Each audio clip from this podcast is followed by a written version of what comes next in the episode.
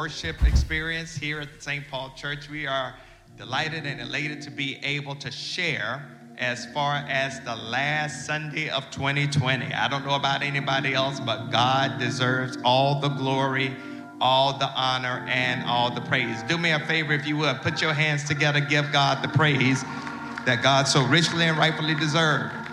2020 has been a doozy of a year. And yet we have to testify how the Lord has kept us through many dangers, toils, and snares. I want you to do me this favor. If you're watching us this morning on Facebook, YouTube, or engaging in our live chat room on our church website, welcome to St. Paul Online. Our digital ministers, our social media influencers are ready to engage you this morning.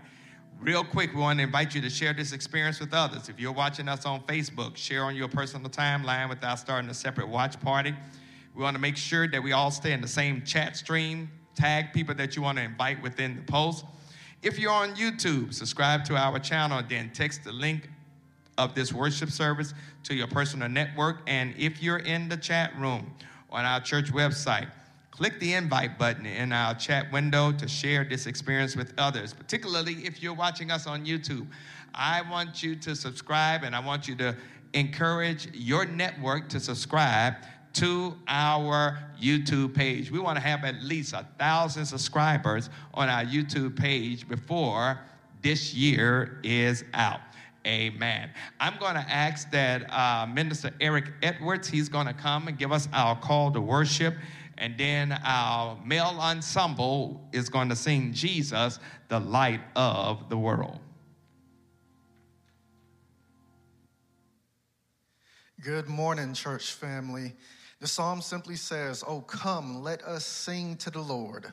Let us shout joyfully to the rock of our salvation. I know that we just celebrated Christmas. We all got Christmas gifts, but it's time to focus on God this morning.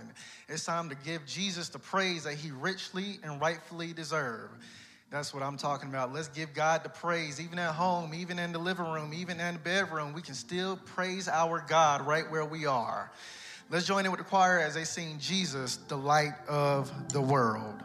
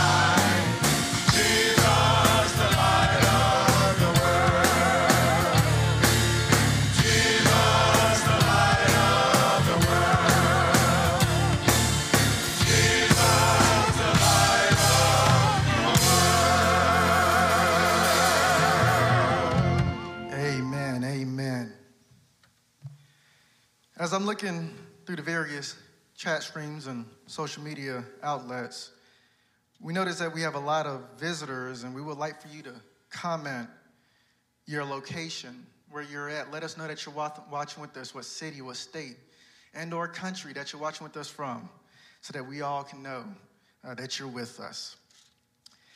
Our scripture this morning will come from Ephesians chapter 1, verses 3 through 6. And it reads, Blessed be the God and Father of our Lord Jesus Christ, who has blessed us with every spiritual blessing in the heavenly places in Christ, just as he chose us in him before the foundation of the world, that we should be holy and without blame before him in love, having predestined us to adoption as sons by Jesus Christ to himself according to the good pleasure of his will, to the praise of the glory of his grace, by which he made us accepted in the beloved. Let's go to God in prayer. God, we come before you this morning to just say thank you. God, we notice that we're so grateful for all that you do for us, God. We're so grateful on this Sunday morning because we get another chance to praise you, to worship you, to lift up your holy name, God. You've got us through 2020. We're almost there. And yet, God, you have not went anywhere. And for that, God, we say thank you. God, we ask that your spirit reside in us this morning, God. Move throughout each room in our house, God. Move even in this sanctuary as we're gathered in few numbers. And God, anchor Dr. Scott this morning. God, touch him. Allow him bring a word that God is only from you. Allow him to speak power into us. God, we're longing to hear a word from you this morning. So, God, we are waiting with anticipation, waiting, God, for the word that you have allowed Dr. Scott to create. God, we love you. Thank you. We praise you. It is in your holy, matchless, powerful name that we pray. In Jesus' name, amen.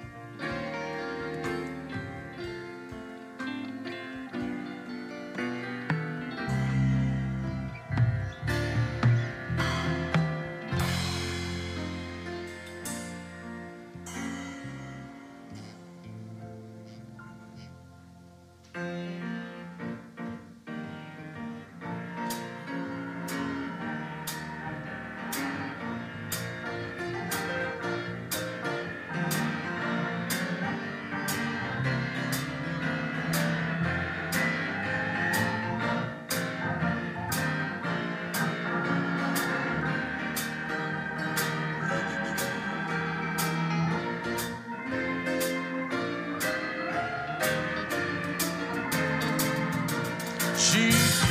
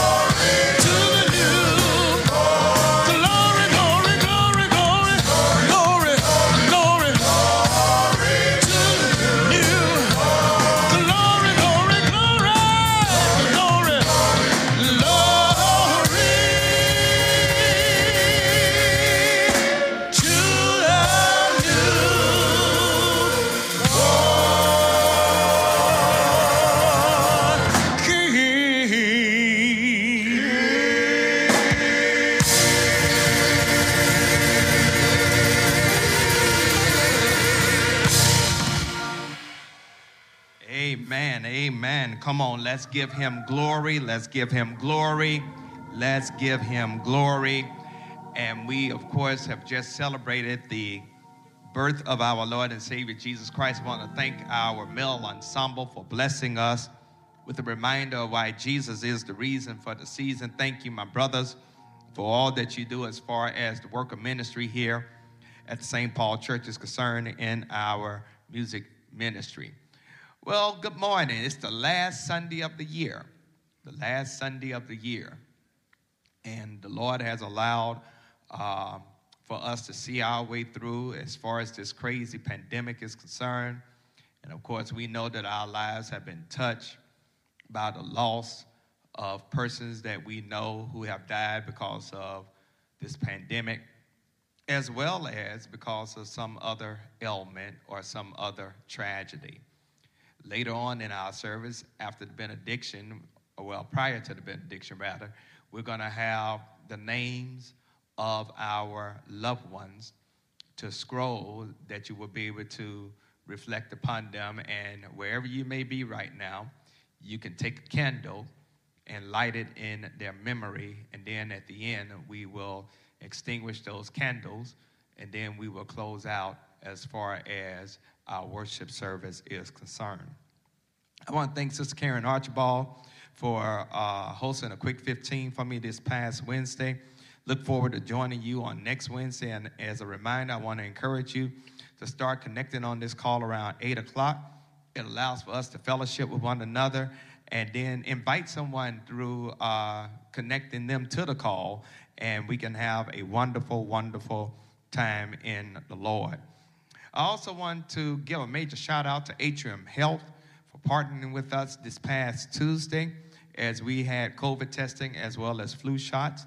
And we're looking forward to future collaborations with Atrium as far as uh, those um, uh, the COVID testing, and hopefully and prayerfully, we will also be able to partner with them as far as administering the, the COVID vaccine. Just want to let you all know that this Thursday night, is going to be our watch night service. And we're looking forward to you joining us at 1030. 1030. That's what time we will go uh, as far as our different platforms are concerned. 1030. And then, hopefully and prayerfully, after I finish, we're going to have a Zoom New Year prayer call as soon as I give the benediction, where we will be able to pray the new year in and so we will be sending you that information as far as that time of prayer is concerned. Just want to let you all know that our offices are closed um, uh, from now until Monday, January the 4th at 9 o'clock.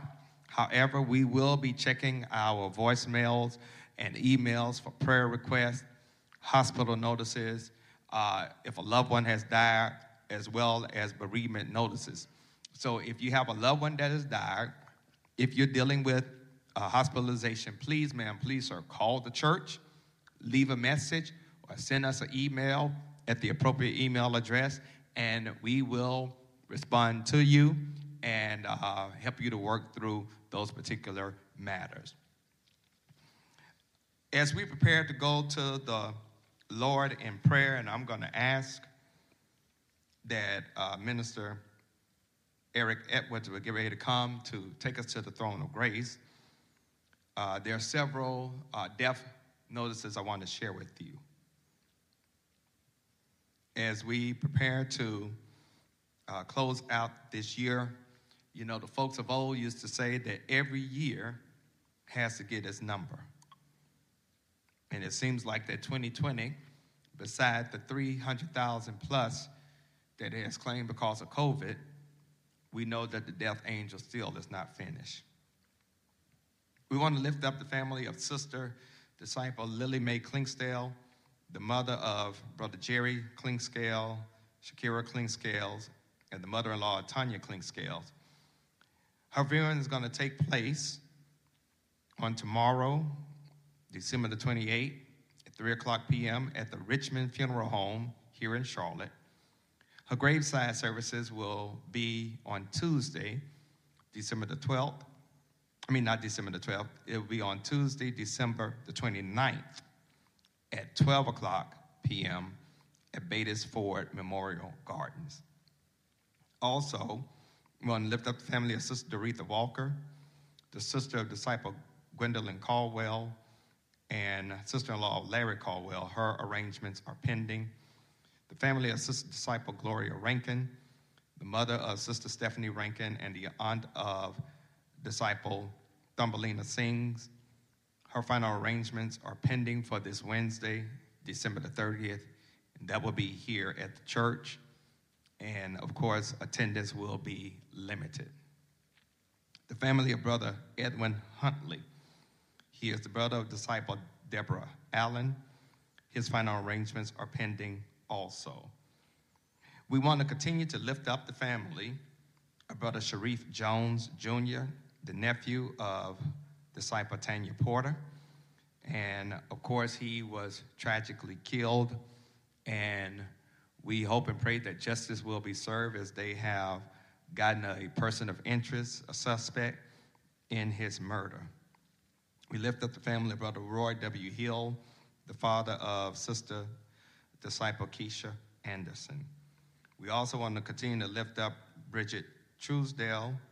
We want to continue to lift up Dr. Monica Redman, Reverend Grace Ridgway, of course, my predecessor, Dr. Paul Drummond, and his wife. We also want to lift up uh, Sister Frances Dalton, who is the mother of um, Deborah Dalton. She had triple bypass surgery on this past Christmas Eve. We want to flank her with our prayers. We don't have to send God anywhere, He's already there. However, we do know that God hears the prayers of the righteous, and I'm going to ask that at this time, uh, Minister Eric Edward would take us to the throne of grace. God, we come before you right now to just say thank you. Thank you, God, for just being Lord over our lives. Thank you, God, for being the God of our salvation. Thank you, God, for sending the best gift that we could have ever got, Jesus, into this world to save us from all that we do and all that we go through. And this morning, this morning right now, God, we just worship and praise you because we know that this has been a tough year. We know that we've experienced so many things that, God, we probably thought we would never experience. But, God, we still have a reason to be thankful because you're still on the throne. That we don't worship the God of Donald Trump or the God of a Republican Party, but we worship the true and living God. We worship you this morning. And God, we come to you with heavy hearts as there's so many prayer concerns. God, we have so many sicknesses and illnesses and diseases going around, and so many losses, so many deaths, so many killings. God, we just bring it to you right now because only you can make it right. God, only you can bring us the healing that we need. Only you can bring us the restoration that we need.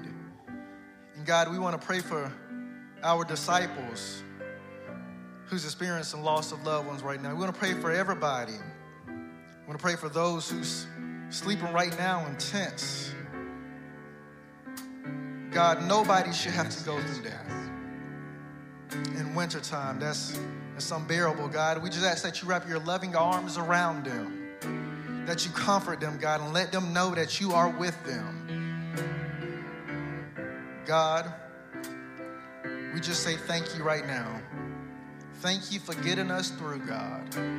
You know our own personal concerns, you know our own personal struggles, trials, and tribulations. And God, we bring them to you right now because we know that you can handle it.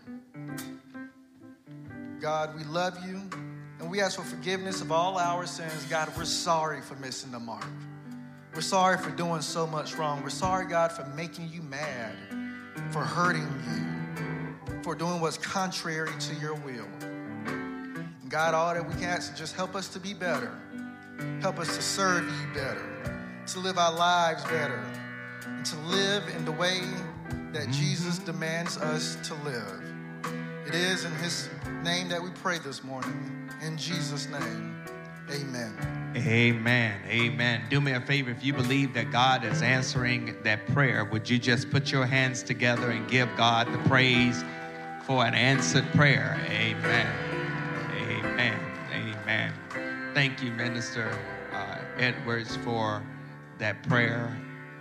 And as we prepare right now to move forward as far as our worship experience is concerned, this is a wonderful time for you and I to partner with God as far as the work of the kingdom is concerned. You and I are most like God, not when we love, but when we give.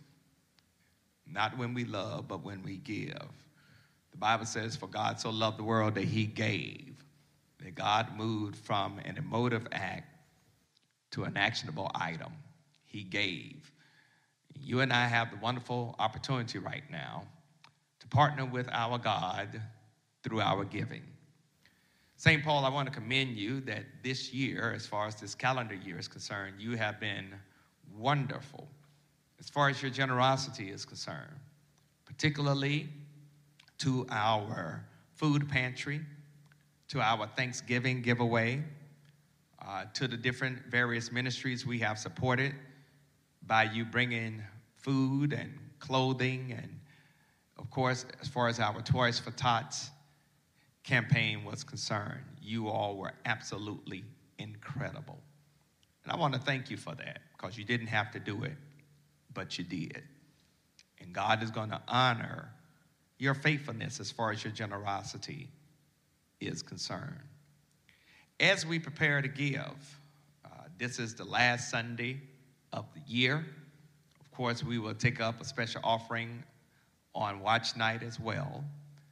Um, but you have an opportunity to partner with our God. And as you do that, there are three ways you can give here at St. Paul. The first one is by uh, mailing a check or money order to the church at 1401 Allen Street, Charlotte, North Carolina, 28205. Um, every now and then, somebody might be in and out the office. However, understand that we are out of the office during this time. So we will appreciate it if you will mail your offering to the church. Also, we want to let you know that you can give through our website, follow the giving prompts there, or you can give through the app called Givelify. And if you don't have that app on your smart device, device download it, connect to your favorite credit card, and give through the app called Givelify. Now, here's the deal if you have lost your job, you've been furloughed, you've been laid off, you don't have any significant income that is coming in, um, you've basically, you're drawing unemployment or you're not getting anything. I'm not expecting you to give. If you give out of your poverty, out of your lack, God has a special blessing for you, a blessing that's like the widow's mite. However, at this time, the strong can bear the infirmities of the weak. Those of us who still have a job, who are still working, who have income coming in, we can be a blessing to those who do not. And can I tell you what God has done for us because of our generosity to help those who cannot help themselves and who cannot return the favor? God has been opening up some crazy doors for us here at St. Paul. God has sent blessings to us as far as toys are concerned. God has sent blessings to us as far as the food pantry is concerned. That's all based upon your generosity. Good measure, pressed down, shaken together, running over, shall be added unto you. So I want you to do me this favor. If you would take your uh, devices or your offering, if you would place it in your right hand, want to give God what's right, not what's left. And let's go to the Lord in prayer. God, we come and we thank you right now for this wonderful opportunity to partner with you through our giving. God, if you would, as we give this offering on the last Sunday of this year, take our offering, multiply it in a Godfold way so that your will, your witness, and your word can go forth and you get the glory, honor, and praise. God bless those who are practicing the discipline of giving tithes and offerings. God, we pray you will continue to stretch those who may not be practicing that discipline but giving something. And then, God, we pray that you will continue to, um, uh, how can I say, mess with those who feel like they don't have anything to give or they don't have to give anything when they do have so that they can become compliant to your word. Take these gifts of ours, O oh God, and bless them as only you can. In Jesus' name we pray. Amen. Amen. As you give, uh, our male ensemble is going to bless us with the sermonic selection, and we solicit your prayers.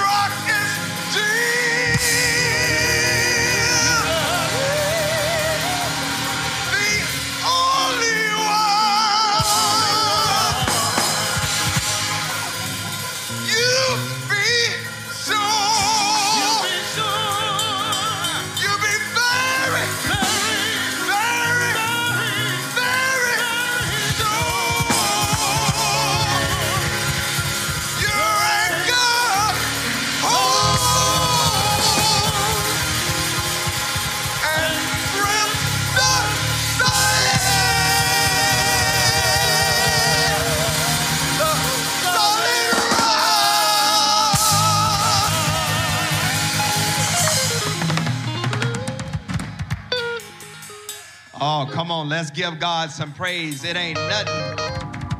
It ain't nothing more beautiful when you see men worshiping God in spirit and in truth, and how these brothers have lifted our souls and have set our souls on fire. Thank you, thank you, brothers. Um, I don't know about anybody else, but that's my that's my solid rock. Yeah, that's my that's my solid rock. None other than than Jesus. Wow, wow, wow, wow, wow. God is great and he is greatly to be praised. Whew. Thank you, brothers. Thank you, brothers. Thank you, thank you. Thank you, brothers. Thank you. Thank you, brothers. Thank you, brothers. Thank you, brothers. Thank you. We got some singing brothers here at St. Paul Church. Y'all have blessed, blessed my heart on this uh, last Sunday of the year.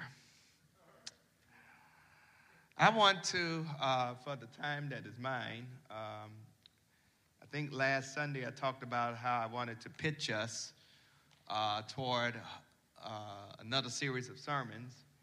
And, um, um, and start in verse 11, uh, chapter 11 of Romans. And with that, uh, I've done a series of sermons on Romans 9, Romans 10, and today we're going to start a series of sermons on Romans chapter 11. Uh, Romans chapter 11. And what I want to do is to call your attention um, to that particular chapter and let's sense what the Lord is going to do as far as this time is concerned. Romans chapter 11. And it reads like this from the New King James Version of the Word of God.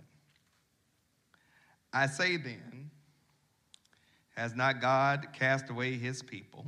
Certainly not. For I am also an Israelite of the seed of Abraham of the tribe of Benjamin. God has not cast away his people whom he foreknew.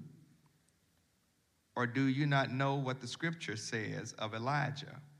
How he pleads with God against Israel, saying, Lord, they have killed your prophets and torn down your altars, and I alone am left, and they seek my life. But what does the divine response say to him? I have reserved for myself 7,000 men who have not bowed to the knee of Baal. Even so, then, at this present time, there's a remnant according to the election of grace. And if by grace, then it's no longer of works, otherwise, grace is no longer grace. But if it is of works, then it's no longer grace, otherwise, work is no longer work. What then? Israel has not attained what it seeks, but the elect have obtained it, and the rest were blind, just as it is written God has given them a spirit of stupor, eyes that they should not see, and ears that they should not hear to this very day. And David says, Let their table become a snare and a trap, a stumbling block and a recompense to them. Let their eyes be darkened so that they do not see, and bow down their backs always. I want to, if I could, I want to lift this particular passage up and read for you from the message translation, which is where I'm going to get my text this morning. And it reads like this Does this mean then that God is so fed up with Israel that he have nothing more to do with them? Hardly. Remember that I, the one writing these things, am an Israelite, a descendant of Abraham out of the tribe of Benjamin. You can't get more Jewish than that. So we're not talking about repudiation. God has been too long involved with Israel, has too much invested to simply wash his hands of them. Do you remember the time Elijah agonizing over the same Israel and cried out in prayer, God, they have murdered your prophets, they have trashed your altars, and I'm the only one left, and now they're after me? Do you remember God's answer? I still have 7,000 who have not quit, 7,000 who are loyal to the finish. It's the same today. There's a fierce, loyal minority still, not many, perhaps, but probably more than you think they're holding on not because of what they think they're going to get out of it, but because they are convinced of God's grace. If they were only thinking of their own immediate self interest, they would have left a long time ago. Where they're convinced of God's grace and the purpose in choosing them. I want to title this message this morning chosen by grace. Chosen by grace. Amen. I want to build this as my argument this morning that with all the mess we're going through, with all the craziness we find ourselves dealing with, and God knows all the wrongs we have done. I am absolutely intrigued at why would God want to have anything to do with us? When you think about all the stuff we have done that has caused God frustration and disappointment, I am absolutely amazed that many of us are still standing with a reasonable portion of our health, strength, and our right mind. I'm baffled by the extent to which God has gone to demonstrate forgiveness to a people who do not deserve it, mercy to people who did not earn it, love to people who do not care for it, and providence to a people who are not worthy of it. When we hear it in our testimonies and we share it in our greetings, how the Lord has been good to us, how the Lord has blessed us beyond measure we make the claim that nobody is better to us than God. And while this remains true, one of the caveats I must mention is that none of us deserve the goodness that God has brought to our lives. Whatever blessings, whatever breakthroughs, whatever benefits that you and I have experienced, it is simply because of God's grace that is based upon God's faithfulness to God's word. A true statement I can make is this without hesitation or mental reservation is that when God enters into a relationship with any human being, it is not for God's benefit, but for our benefit. In other words, you and I bring nothing to the table that makes God any better. You and I lack the capacity and capability to bring anything to God that's going to improve God's sovereignty, that's going to enhance God's omnipotence, that's going to strengthen God's omniscience, that's going to prove, improve God's righteousness. There is nothing we can do for God which poses a problem for those who tend to think we are more than what we actually are. This is why the person of Jesus Christ creates a problem for some of us. We find ourselves thinking more highly of ourselves than we should. Danish theologian uh, Soren Kierkegaard, uh, in his book, The Sickness Unto Death, contends people are offended by the idea how God became flesh as a real, particular, limited human being. We are offended because we think we know what God is like. God is holy, God is infinite, God is sovereign, God is omnipotent.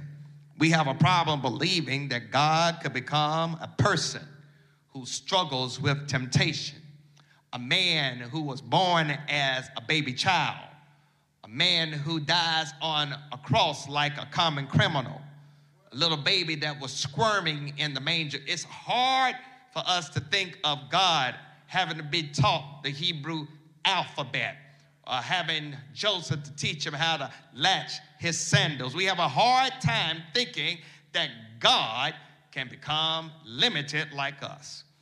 But Kierkegaard thinks the notion of God becoming human presses a deeper nerve than our understanding of God. Since we want to think um, that we are more righteous than we really are, we might think we are offended by what the incarnation of Jesus really says about God. What offends us is what the incarnation says about us as human beings.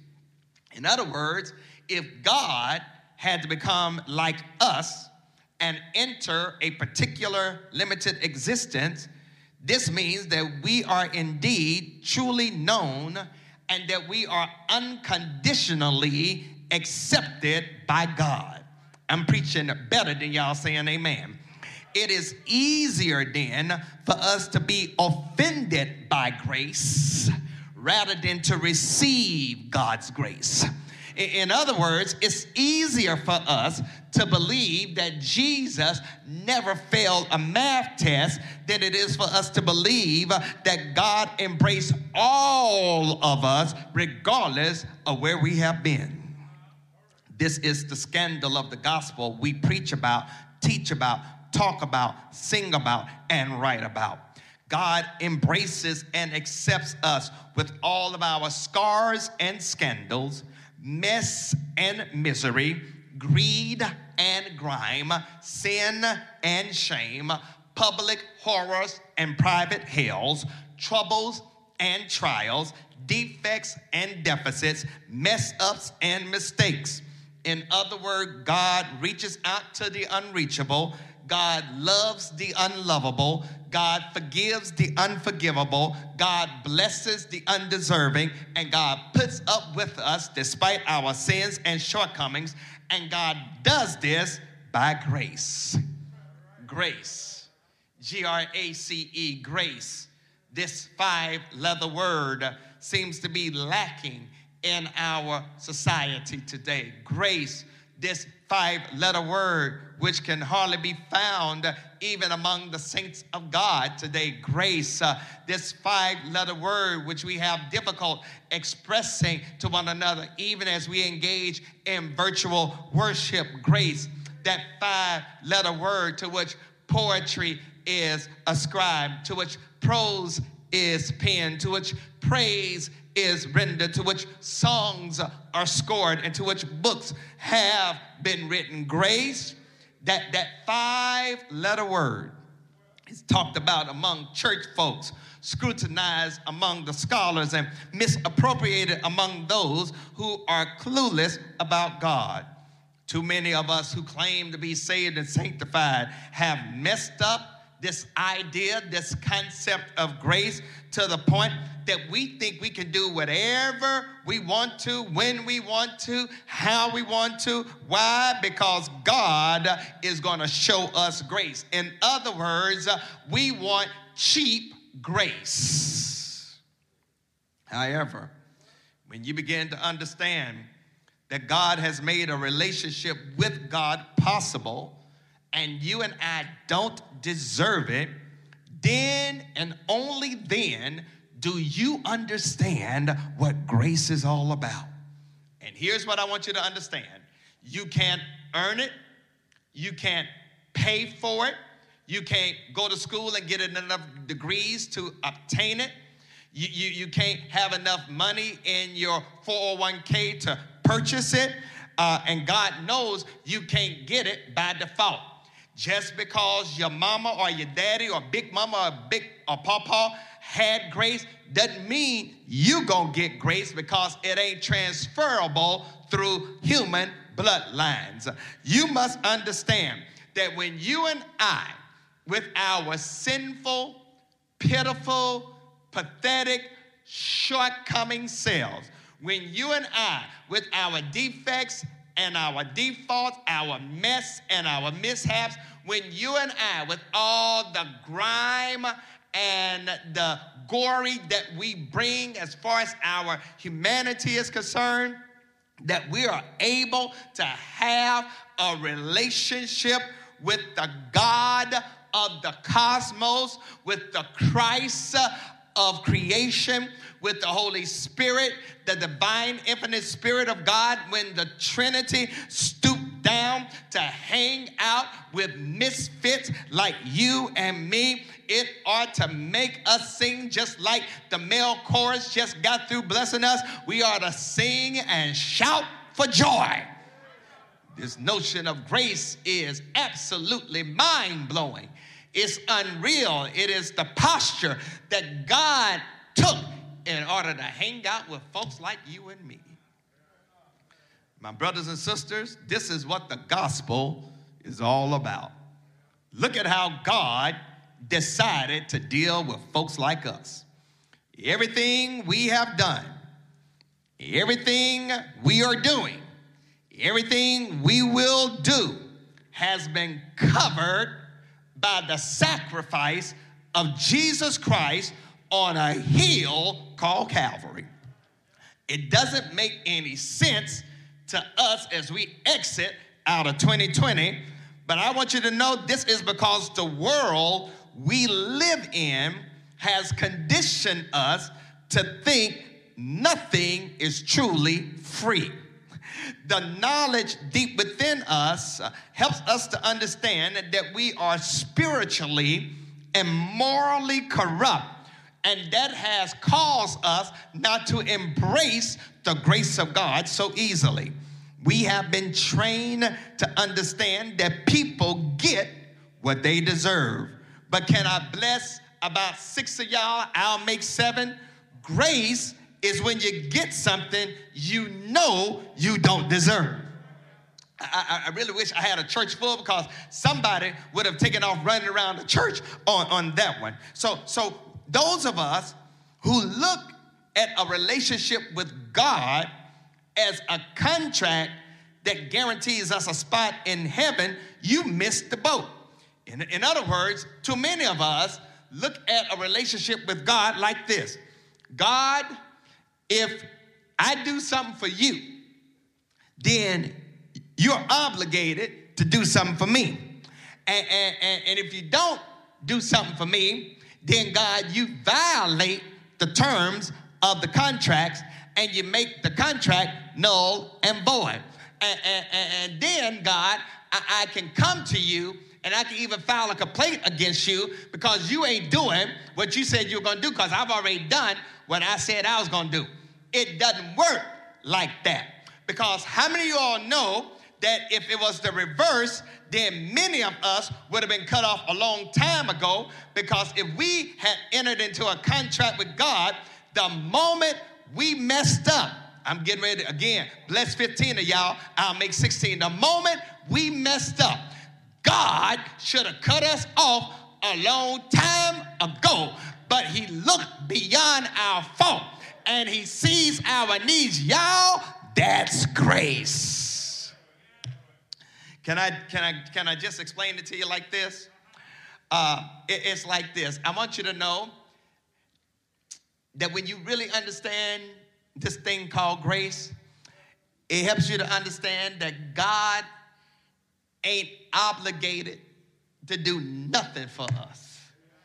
Uh, uh, God does not have to do anything for us. As a matter of fact, if God continues to bless us, God has already done more than we deserve. But I'm glad that God does not operate by contract. I'm glad that God operates by a covenant of grace. And because God operates by grace, that means, watch this, that God then gives me things and moments and situations that I don't deserve. In other words, God demonstrates favor in my life, even at times when I don't deserve the favor. That God grants me mercy even when I deserve judgment, and that God gives me stuff that I did not earn and I don't qualify for. That's what grace is all about. Now, I want to say something because you know how us as human beings operate, because some of us think that, well, since God is such a gracious and a loving God, then I can do what I want to do, when I want to do it, and how I want to do it. That's how some of us justify our struggle with sin. That's how some of us justify crazy indiscretions. After all, you say, well, the Lord is a gracious God and He's gonna justify me by faith, and, and that's how I'm gonna live my life. And I want you to know that ain't how God operates because Paul says, Shall we sin that the grace of God be abound? No, you must understand that when you view your salvation as a life exchange whereby a once profane existence is now traded for a holy substitute, then and only then the thought of your righteousness is really asinine and crazy. In other words, you ain't good enough to be in relationship with God, but even though you ain't good enough, God says, I love you enough that I want to be with you regardless of how raggedy and ratchet you have been. That's what grace is all about. This is what Paul was trying to get his Jewish brothers and sisters to understand and appreciate and appropriate to their living about having a relationship with God authentically. God's grace is more than sufficient to keep and empower them to press toward the mark. Paul points out that not all Jews have rejected God's message of salvation. He reminds them how the prophet Elijah, who thought he was all by himself as he was fighting Jezebel, Ahab, and their prophets. And if you remember that story, Elijah becomes depressed. He protests to God that he's the only one left proclaiming the word of God, that he's the only one left fighting for the integrity of God, that he's the only one left standing up against the wickedness of Jezebel. And God had to send Elijah word and tell him to shut up. Sit down. You ain't the only one that has not bowed down to Baal. I got 7,000 prophets that you don't even know about that has not taken one knee down to the God of Baal. This is a word for somebody trying to do the right thing. And it seems like in your circles of influence, you're the only one think you're doing the right thing. It may feel like you're the only one that takes God seriously, while others live a life of reckless abandonment. You may think you're the only one serious about worship. You're the only one serious about praise. You're the only one serious about discipleship. You're the only one serious about teaching. You're the only one serious about witnessing. You're the only one serious about serving. You're the only one serious about ministry. But you need to understand uh, you ain't the only one that God's got some folks in other places. As a matter of fact, God got some folks you don't even know about that's close to you that's been holding on to God's unchanging hand. The good news is uh, that for those of us who are trying to be all that God wants us to be, we are not going through what we're going through by ourselves. Uh, and here's the shout for us on this Sunday morning that God still got somebody. They ain't afraid to praise his name. God's got somebody. They ain't afraid to lift up holy hands. God's got somebody. They ain't afraid to give him glory. God's got somebody. They ain't afraid to say, I love you, Lord. God's got somebody. They ain't afraid to say, Thank you, Jesus. God has somebody. They ain't afraid to live for Jesus. There is always gonna be somebody holding up the blood-stained banner. You ain't the only one that's standing up for the Lord. But Paul is confronting his Jewish brothers and sisters when it comes to this man named Jesus. Paul informs them that don't you know when you reject Jesus, uh, you're rejecting God, but even though you reject Jesus, God ain't forsaking you. But God remains faithful to Israel to redeem them despite themselves, even when they reject Jesus, because they don't realize that in rejecting Jesus, they're rejecting God. Aren't you glad that's how God works with us? God is a God who keeps God's word. And just as God had preserved a remnant of God's people when an entire nation had turned to idolatry, God is restoring a remnant through God and only because of God's sovereign choice by his grace. This is proof how God has not left God's people. This is good news because no matter how grim and how hopeless our situation might be, the mere fact that God is sovereign means that there's a remnant that is chosen by grace. Let me, if I could, make it real for us today. The only reason that you and I are saved by the blood of the Lamb, the only reason that we're able to lift up holy hands to God and give God praise and bless His holy name and worship God in spirit and in truth is because of grace. If you are saved, if you have confessed Jesus Christ as your Lord and your Savior, then you are part of the remnant. I'm going somewhere with this. And if you're part of the remnant, that means you've been chosen by grace. As a matter of fact, the only reason you're saved is because you are chosen and you've been chosen to be saved. Don't get it mixed up. There is nothing you bring to the table for God to look at you and say, Oh, yes, you're a good one. Oh, yes, you have everything it takes to be in relationship with me. Oh, yes, you've dotted every I and you crossed every T. Oh, yes, you've got everything together and you can hang out with me. Unfortunately, it's the other way around. You bring nothing to the table. Remember, all of us have sinned and fallen short of the glory of God. Even the best of us have to admit that our righteousness are like filthy rags in the sight of God.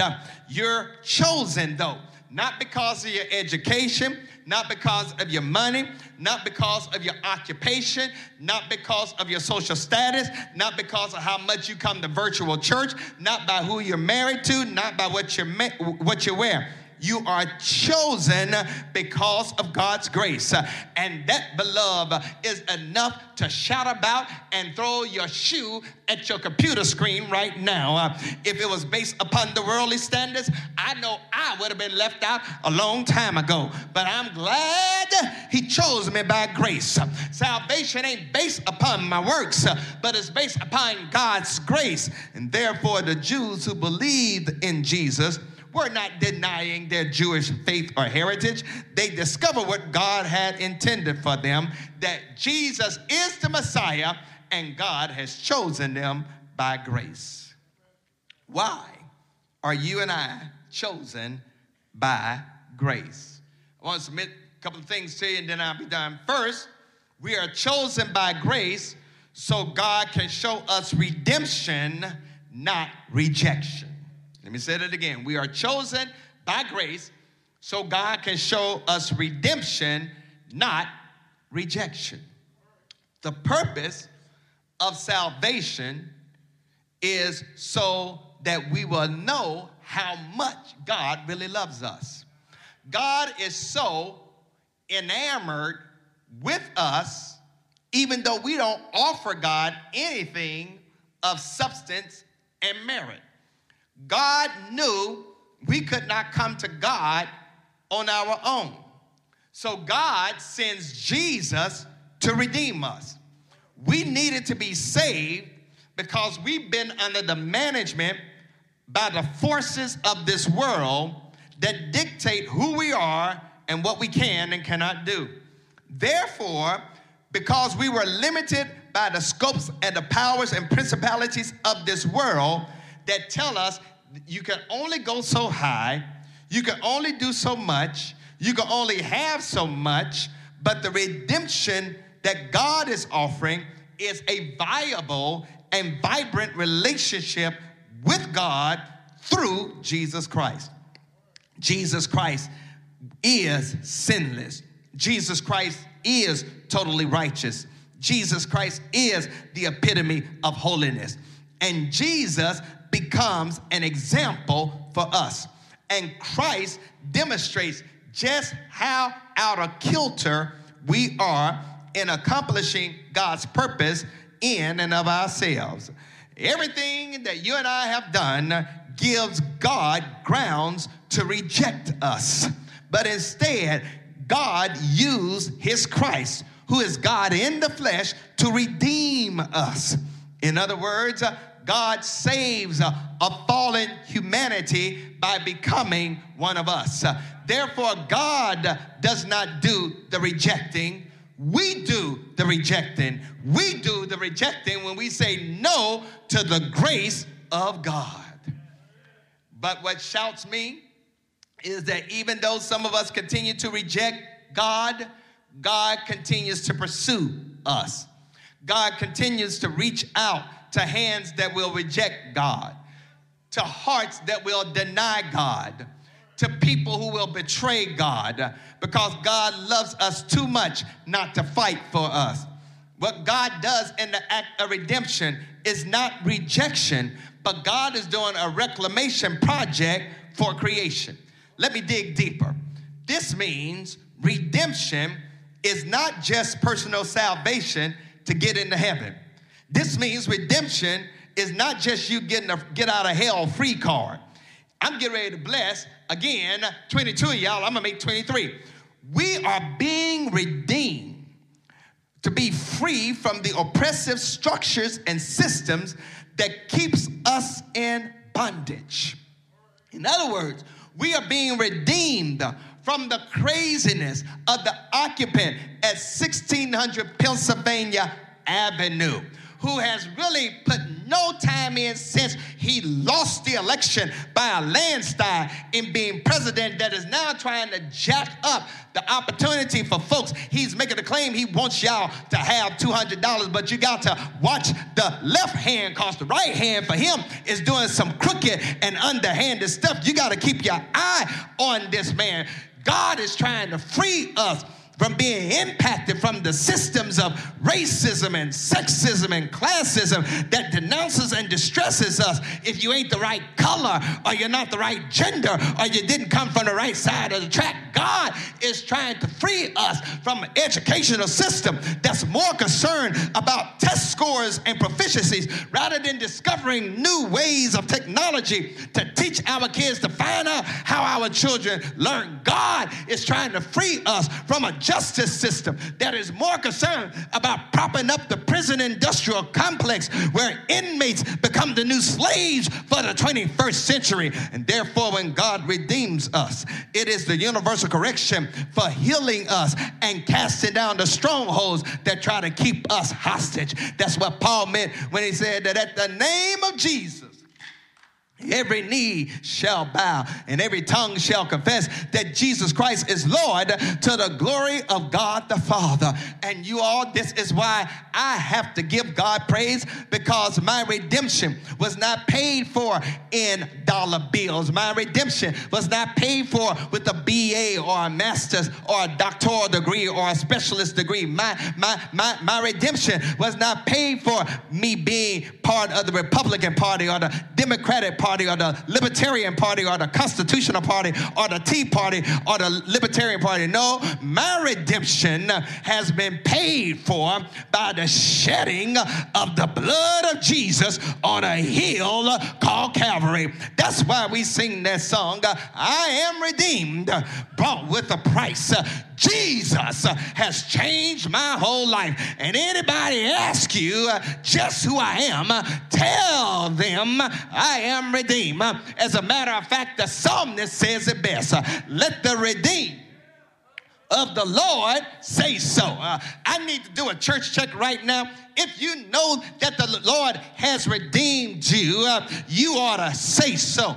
If you know the Lord has saved you, you ought to say so. If you know the Lord has picked you up and turned you around, planted your feet on solid ground, you ought to say so. If you know you are on your way to a burning hell uh, on a Lear jet with some gasoline pajamas on, and the Lord snatched you out of the pit of hell, you ought to say so. If you know the Lord has done some stuff for you that you could not do for yourself, you ought to say so. Who am I talking to right now that ain't afraid? Afraid to admit, had it not been for the Lord on my side, I would have been gone a long time ago, but He looked beyond my fault. Ooh, and He sees my needs.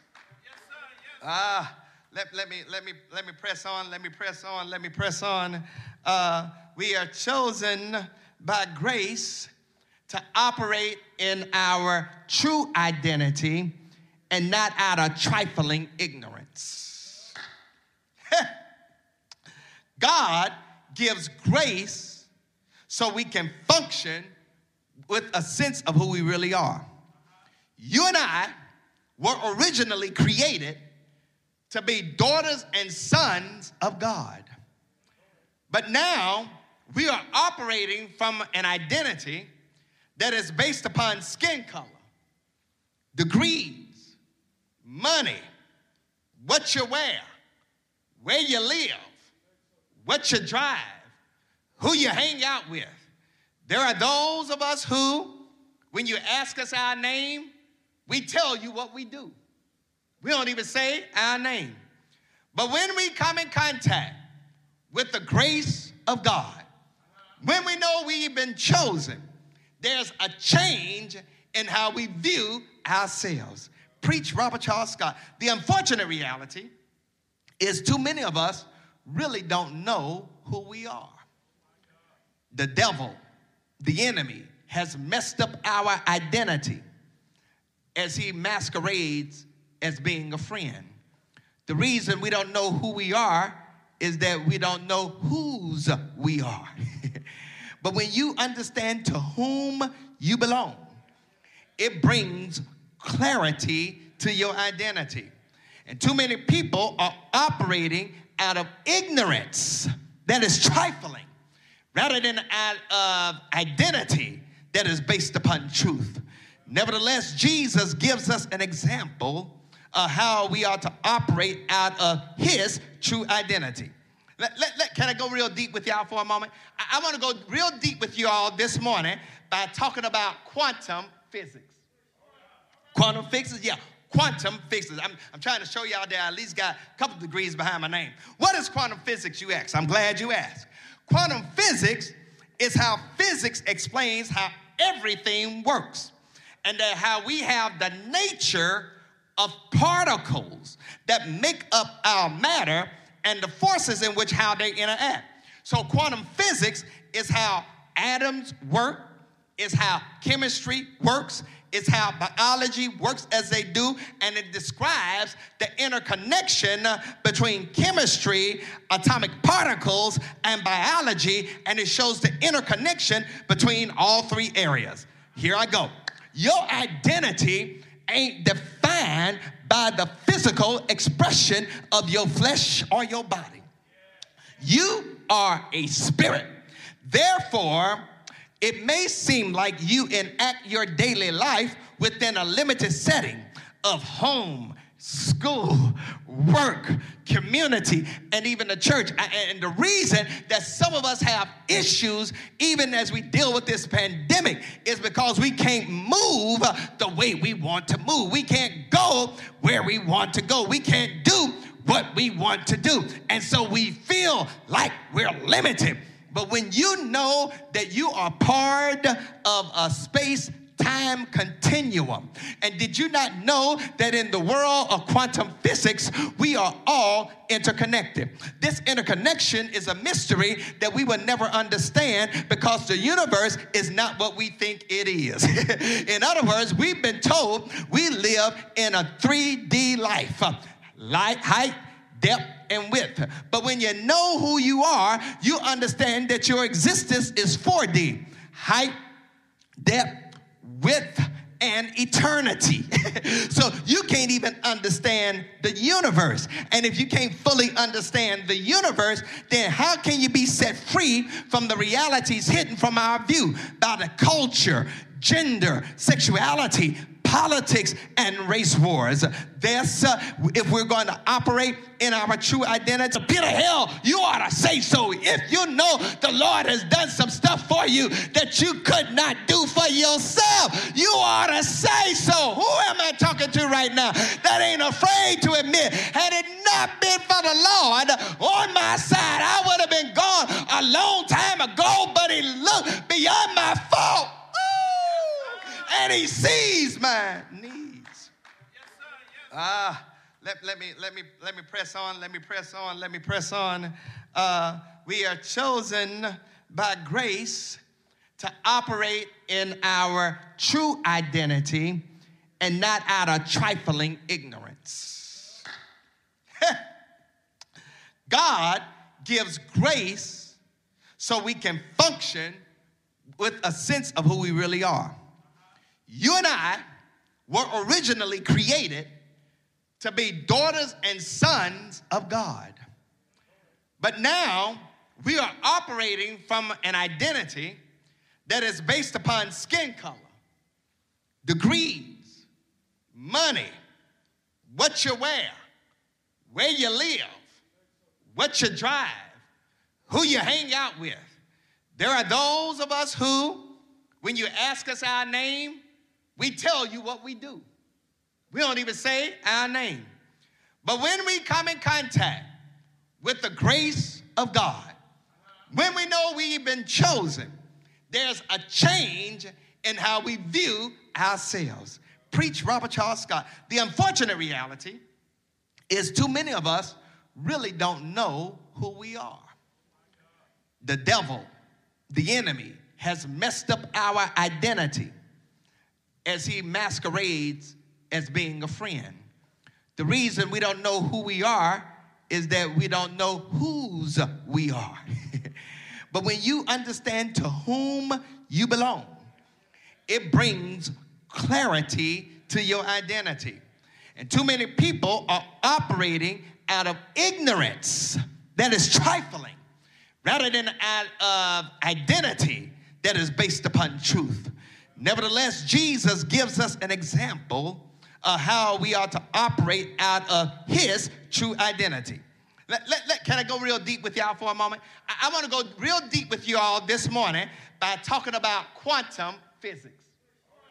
Quantum physics, yeah, quantum physics. I'm, I'm trying to show y'all that I at least got a couple degrees behind my name. What is quantum physics, you ask? I'm glad you asked. Quantum physics is how physics explains how everything works and that how we have the nature of particles that make up our matter and the forces in which how they interact. So quantum physics is how atoms work, is how chemistry works, is how biology works as they do, and it describes the interconnection uh, between chemistry, atomic particles, and biology, and it shows the interconnection between all three areas. Here I go. Your identity ain't defined by the physical expression of your flesh or your body. You are a spirit. Therefore, it may seem like you enact your daily life within a limited setting of home, school, work, community, and even the church. And the reason that some of us have issues, even as we deal with this pandemic, is because we can't move the way we want to move. We can't go where we want to go. We can't do what we want to do. And so we feel like we're limited.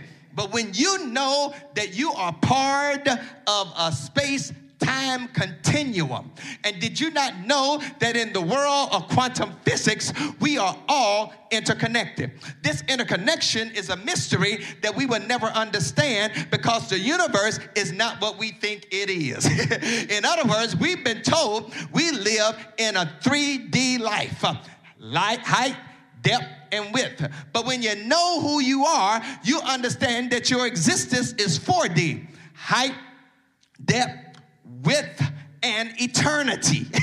so you can't even understand the universe. And if you can't fully understand the universe, then how can you be set free from the realities hidden from our view by the culture, gender, sexuality, politics and race wars.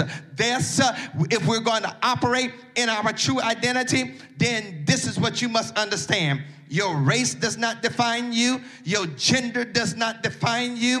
Your sexuality does not define you. Your education does not define you. Your socioeconomic status does not define you. Your class does not define you. You're defined by something more significant. It's your spirit that defines you. Let me go even deeper because in this day and time, too many of us are being shaped by the culture through advertisement and media bombardment and social media. And therefore, we've allowed for social media to define our identity. If you don't get enough likes on Facebook, if you don't get enough retweets on Twitter, if you don't get enough hearts on Instagram, you think there's something wrong with you. Ain't nothing wrong with you. You can't let that stuff define you. We've allowed for the media to define our identity, uh, the negative media at that. You know, calling our black women welfare moms, calling our brothers always in jail, talk about liberals who want health care, Republicans who don't care, gangster rappers who degrade our women, women who don't respect themselves. You define yourself by your sexuality gay, straight, transgender, bisexual. You describe yourself based upon your socioeconomic economic status, rich, poor, or underdeveloped. You describe yourself based upon your race, black, white, Asian, indigenous, or Latinx.